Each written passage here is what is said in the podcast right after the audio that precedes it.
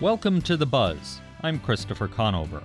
On today's show, we continue our housing series with a community discussion on gentrification and changing neighborhoods in Tucson.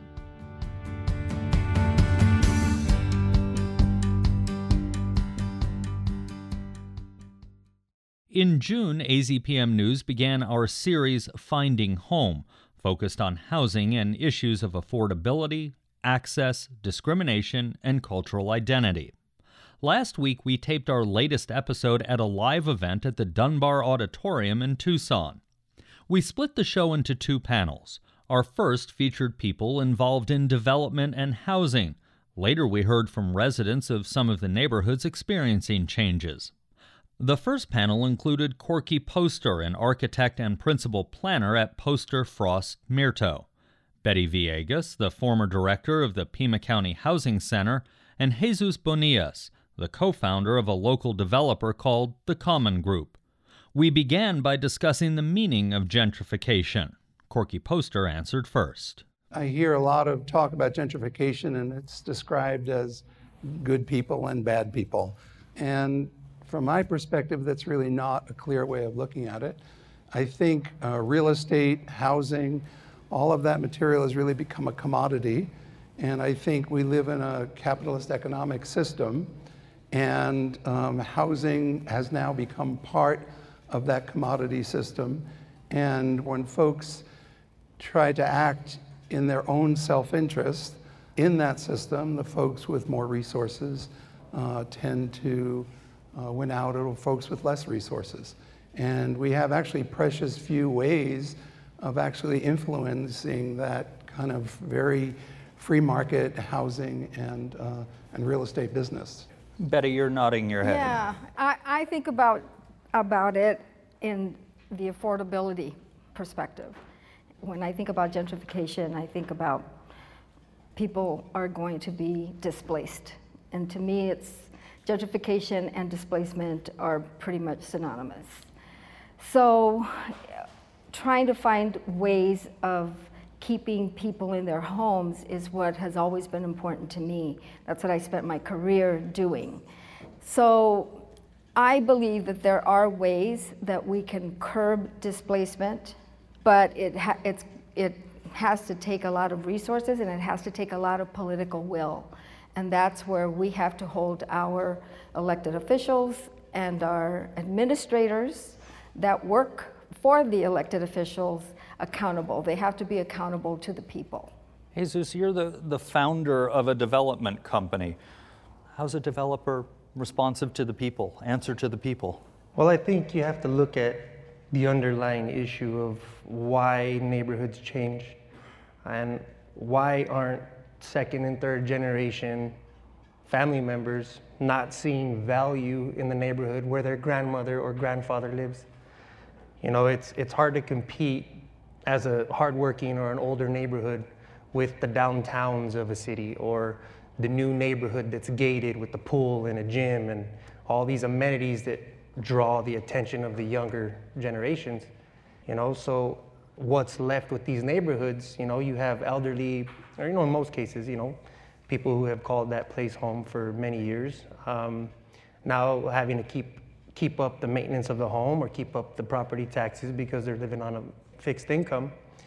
So they end up wanting to either get rid of it or pass it down to their children or grandchildren who want nothing to do with the home because their value isn't no longer there other than memories. So the homes are left dilapidated in some cases or sold at an auction block or sold to a house flipper. So how do we restore value in these old neighborhoods so that my generation and generations behind me can see value and want to live there.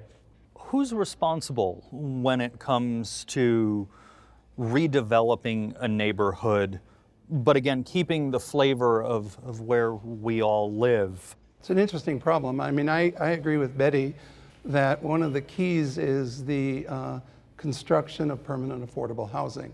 And um, it's been interesting, particularly in downtown development. Uh, we just built the Marist College and the uh, that senior affordable housing on the corner of Church and Broadway. And uh, when we were doing that project, we were criticized by a lot of folks downtown saying, you know, we have a lot of affordable housing downtown. We need market rate housing. And my answer was always the same is the market you don't need to worry about. What we need to do is, is put that affordable housing in early so that uh, that affordable housing can stay when the, the more expensive market washes over and you wind up with a mixed, mixed income neighborhood. And, and that's frankly what's happening downtown. Building and developing permanent affordable housing is, in my, in my experience, the very best first effort at preserving the affordability of neighborhoods. Is there a way, or should there be a way, to reward local developers like Jesus versus out of town developers so we can hope to keep some of that flavor of the neighborhood as it grows? Well, I think that's that's one of the issues and one of the problems that we've had with the gentrification that's going on. And while we have, we do have a lot of uh, senior housing and, and uh, special needs housing, people with disabilities housing, I think that we're still missing the workforce housing. We're missing the, even the natural occurring affordable housing without subsidy. You know, people that aren't going to get a Section 8 voucher or they're not going to get any subsidy. And that's what's missing. And the reason that we see it's missing is because developers are taking advantage of all the incentives that they're being given. You know, while their taxes are being uh, waived, all of the other uh, the residents and businesses, their taxes are going up, and so there's an imbalance and I think that that's where some of the frustration is.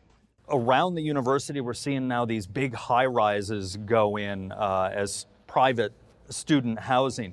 Do you all think that we will start to see in areas like West University and right around the university the return of single families uh, into a lot of those homes that students had occupied? I think so. I think uh, that a lot of the development of high rise student housing in that intensity of use is going to dry up the market to some extent for uh, slumlords in those neighborhoods who have been renting to students without ever fixing up uh, the property at all. Uh, but it's an interesting question. In the Miles neighborhood and the Rincon Heights neighborhood, uh, we can't go to our local Miles school. Uh, the Miles school is a lottery system. So there are ways that uh, don't involve subsidy that really can revitalize neighborhoods.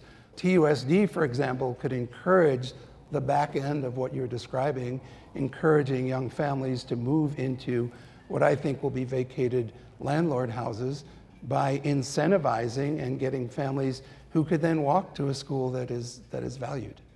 Jesus, when you're going to go develop a property, be it a business property or a residential property, what type of incentives need to be there to make sure that it's developed responsibly for the neighborhood? Well, it comes down to value exchange and value perception. Um, my business partner, who's in the audience, um, him and I have never used one incentive from any government entity to develop our properties. We see the value in neighborhoods as they are. We both grew up on the south and southwest sides of Tucson, so as kids, we had to drive across town uh, to either go to the movies or go to the mall or shopping. And I remember what it was to have to do that so him and I have, you know, a focus on bringing some of those retail, you know, goods and services that were lacking when we were kids, bringing those back to our sides of town so people don't have to drive across town anymore. So to us, it's just seeing the value, number one, in, in where the property sits geographically. Um, and number two, um, bringing fun and new concepts, uh, supporting small and local business. Those, those are all values that we see um, when making a decision to, to buy and develop a property. But sometimes I think what happens when people come into neighborhoods that have sat pretty much dormant and forgotten for a long time, the, the people coming in forget that there's a whole community out there that they should be reaching out to in advance. It's their community, and you're coming in, and there has to be, they have to be more sensitive to that, you know, and, and really bring the people in at the beginning instead of at the end. And I think that if more developers, big or small, looked at it from that perspective, they wouldn't get the resistance that they get many times. What about protections for renters? Where we're talking mostly about homeowners, but what about protections for renters? The state laws are always in favor of, of the landlord, the, the owner of the property.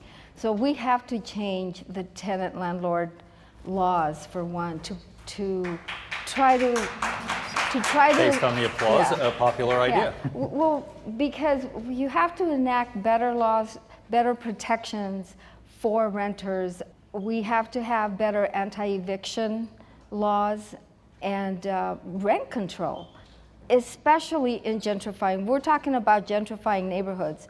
I mean, it's unheard of what people are paying for rent right now. One of the things we're fighting against in a large scale is that there's a very strong and organized real estate lobby. So rent control has been illegal in Arizona for the last 25 years, as put in place by a real estate lobby. I was on the Housing Commission many years ago, and we tried to institute a um, property transfer tax, quite a common tax in other states. Before we could even breathe that, the real estate lobby went and made that illegal in Arizona. What would be the advantage of a property transfer tax? A property transfer tax could be a very, very small tax. It would typically be mostly charged to people flipping property.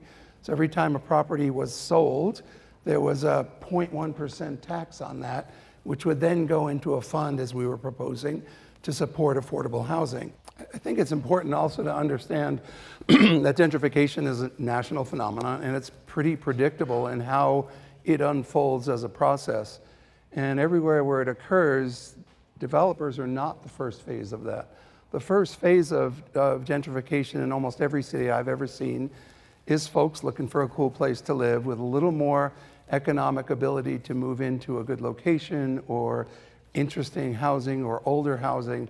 And so the first wave, and you can read the literature about gentrification, are, are what folks call pioneers, whose economic situation is not very different than the people who currently live there. The second phase is usually investment and remodeling and rehabilitation. And then usually new investment, new construction is really the final phase of gentrification, not the first one. Well, I think geographically too, you have a lot of these older barrios that are kind of around a downtown or a central point that are walkable. You can ride a bike fairly easy to get central. Um, a lot of the newer neighborhoods you see, the majority of them are all outskirts exactly. in the county. They're not very well built. I think what you're buying is location and then quality build are some of the things that I know people do look for. That was Jesus Bonillas, Corky Poster, and Betty Villegas discussing gentrification and neighborhood change. We taped this show at a live event last week. Our second panel at the Dunbar Auditorium featured people representing their neighborhoods. Gracie Soto from Barrio Anita, Scott Egan from Barrio Hollywood, Debbie Chess Mabie from Dunbar Spring, and Lisette DeMars from West University. Each panelist began by describing how they've seen their neighborhood change. Gracie Soto shared her perspective first. The change in my neighborhood, I've seen people from generations of families being there to people moving out, new people coming in, renters, you know. I think it's just been really quiet for a long it was quiet for a long time. It was dormant for a long time. And these last couple of years um, people have gotten notice that their neighborhoods were changing and some of them weren't happy with it. And I think that's where the fight comes in, where the gentrification.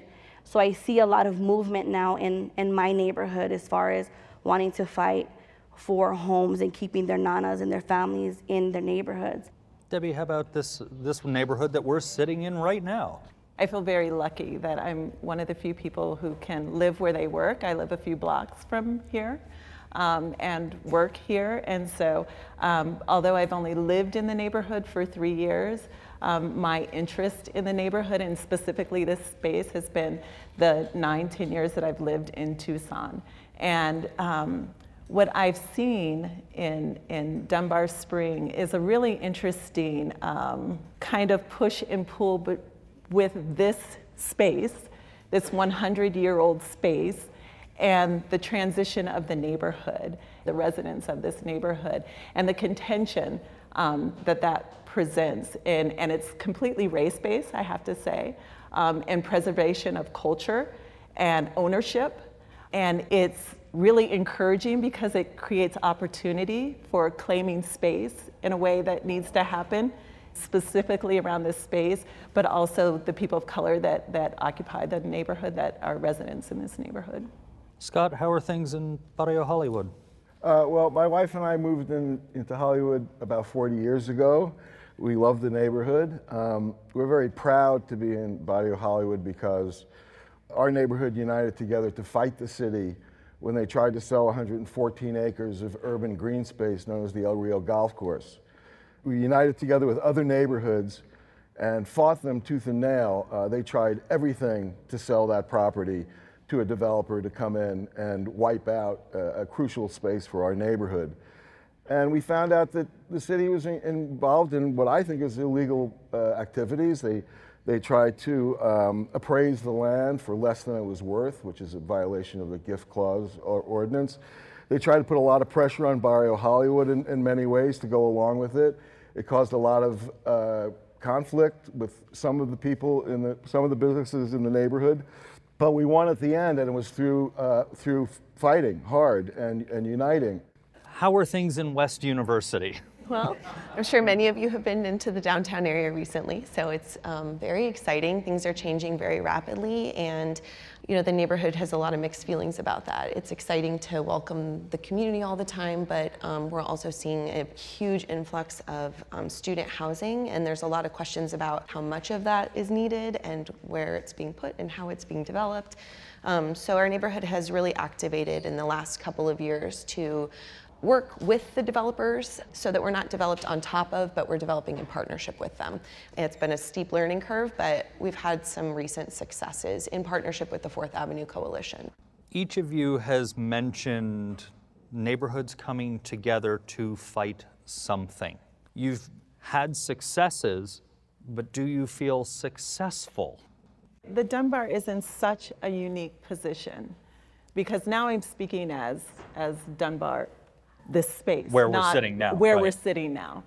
We exist as a cultural organization, and our goals and mission for the Dunbar is to preserve and elevate African American culture and history and the contributions of the African American community, not just to this space, but to Tucson and Southern Arizona as a whole. That isn't necessarily the mission, vision, and values of the neighborhood. And so, as we work to preserve this space, sometimes the neighborhood association is not our best ally. Let me back up and say, I think that what isn't discussed in this conversation about gentrification is the role, the political power of neighborhood associations. And that as communities start to gentrify, if that is the validity of the political voice of neighborhoods, it's not necessarily representative of the, the, the fabric of what makes those neighborhoods unique. Gracie. Now, as president of Barrio Anita, I think it takes a neighborhood association to open people's eyes. We gotta knock on doors. We gotta be at every meeting. We gotta, you know, we gotta push it as hard as we can. At the end of the day, we, if we don't fight together, we're gonna fall together. So making sure that these new developers come in, we can work with them. Gentrification, I don't think has to be that scary, but you gotta be fierce and you gotta be strong and you gotta demand what you want and what you don't want. And I think that those conversations need to be spoken more about in neighborhood association, association meetings. Lisette, in the West University Fourth Avenue area, you guys created the community benefits template. First of all, for folks who don't know what it is, can you explain it? And is that something that helps to fight and but can be exported to Gracie's neighborhood, Scott's neighborhood, Debbie's neighborhood? What happened in our neighborhood was incentives and um, exceptions were being made for developers. And so we're a scrappy little group of, of um, community members who didn't really loved the direction this was going, got together and said there has to be power in numbers. And one of the things that our, our neighborhood did was we bonded together with our surrounding neighborhoods as well as businesses and other stakeholders, community members who are passionate about the district, to create what we call the Fourth Avenue Coalition. And using that coalition, we created Arizona's first community benefits agreement. And what a, CBA is, is a legally binding agreement, ours runs with the land, that holds developers accountable for some of the um, things that a neighborhood might really need. So I'll give you concrete examples. The CBA we built was with the Flycatcher Development. And we asked for things in the CBA like 12 month leases instead of nine month leases. Those are very tangible things that help the neighborhood. Um, it means that the people that are living there are actually connecting to the neighborhood. It's great if they're students, that's awesome. We love it when they stay here throughout the whole summer because that's really when the businesses need the most support. We built in some rent control for the local businesses that will be on the bottom floor we added a public drinking fountain um, because that was really important to the neighborhood. That as we see these these public spaces become gated communities that frankly none of us can afford to live in. Um, we wanted to make sure that that space was still accessible through by the neighborhood. So um, the CBA offers an opportunity to build in accountability and also some teeth into those development incentives that get given away by the by our city sometimes. Scott, you wanted to jump in earlier and I cut you off, so no, let no, me give okay. you a chance. In terms of what, what neighborhoods can learn um, you know, I've shared with some of the neighborhood people what, what Barrio Hollywood went through. After we fought the city over the sale of the El Rio golf course, what happened was a very strange thing. We have elections every two years in Barrio Hollywood for our board. And usually, most people in neighborhoods, you know, you're begging people to be on the board. And this one year, all of a sudden, a whole bunch of people showed up. We had no idea who they were. They'd never been to a meeting before. I, have been in the neighborhood association since it was formed in 1989. All of a sudden, these people showed up. Who are you? Who are you? Well, I'm connected with the business because our bylaws, like I would bet you almost all of your bylaws in your neighborhood associations, say residents and businesses can vote in your elections. Sounds pretty reasonable. Except our election was packed with people, like I said, never been to a meeting, and we're like, who are you? Well, my cousin owns this, we have a family business in Hollywood, and therefore I get to vote. So they took over our neighborhood association. They took over with three votes. They had three more votes than, than uh, we had. So we said, this is wrong. We should have our bylaws that say only residents get to vote. The city said to us, if you do that, we are going to strike you from the neighborhood list. We are not going to co- cooperate with Barrio Hollywood with your brush and bulky or anything else. You will be ostracized from the city of Tucson. And if you know Barrio Hollywood, we said, screw you, and we went ahead and voted overwhelmingly to change our bylaws. The city backed down. And that's the lesson. The city backs down. People who oppose gentrification are often accused of being against progress. How do you combat that attitude? And is it true? Are you all or any of you against progress? Yeah, I am. Scott, you said you were, everybody else shook their head no. but uh, how do you combat that attitude? It's inevitable. Change is going to happen. And I think it's how we look at it. I think it's how, how we fight for our neighborhoods um, because it is a fight. Right now, we are working with, a develop, with developers we are having conversations, we are sitting with them, and um, we're working with Ward 1, um, with the city, and uh, you know, just just going back with the residents and, and giving them the feedback of what is really going on, what the conversations are about. And I think that when residents are involved, when you ask residents, what do you want? What are your opinions? What are your ideas? I think that's what matters. So working with developers is basically our way of saving our neighborhood and preserving it as much as we can with affordable housing, with the land trust, so that maybe we can use Barrio Anita as an example. If, God willing, everything goes as planned and everything works out, it will be a win-win-win situation for all of us. Lisette, you were nodding along. Uh, yeah, same. A lot resonates. We know that development is coming to the downtown and the Fourth Avenue and the West University area. There's no stopping it because infill is a good idea. That is where the people are, and we want to reduce our footprint by providing more resources and housing there. And so, um, knowing that the development is coming, we can choose to ha- have it happen to us or we can be involved in participating in it.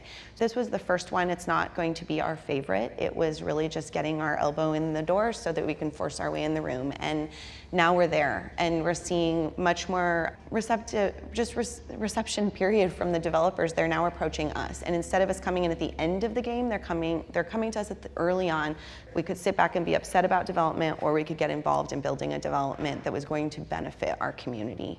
Um, Debbie, yeah. Yeah, I think that embedded in that question is a, um, a lack of imagination.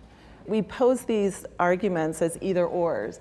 You know, it's either development is bad and it's encroaching and it's repressive and it's, or you have slum neighborhoods and disinvestment in neighborhoods. What we haven't been able to do as a society, as a community, is say it's not an either or, it's, a, it's a both and. I know that's used a lot. It's a both and. And when we lack imagination, when we lack um, the ability to communicate with one another, communicate with developers, that's when you get these polarized options. I think we need to break down that either or argument and, and use our imaginations of, of what a well invested, affordable, equitable, inclusive community can look like. That was Debbie Chess Mabie, Lisette DeMars, Scott Egan, and Gracie Soto discussing gentrification and neighborhood change at our live community conversation last week. We also delved into many questions from the audience. To hear the full conversation, visit our website where you can also find the other parts of our continuing series, Finding Home. And that's the buzz for this week. Next week, we'll take a look at a new project by Tucson Electric Power to expand its use of renewable energy. You can find all our episodes online at azpm.org and subscribe to our show wherever you get your podcasts. Just search for The Buzz Arizona. We're also on the NPR One app. Ariana Brocious produced and edited the show. Special thanks to Denny Warders, Trey Diston, Jordan Chin, Gage Judd, and Carolyn Yowzy for their help recording this week's episode. Jim Blackwood is our production engineer, Andrea Kelly is the news director, and our music is by Enter the Haggis. I'm Christopher Conover. Thanks for listening. Arizona Public Media's original programming is made possible in part by the Community Service Grant from the Corporation for Public Broadcasting.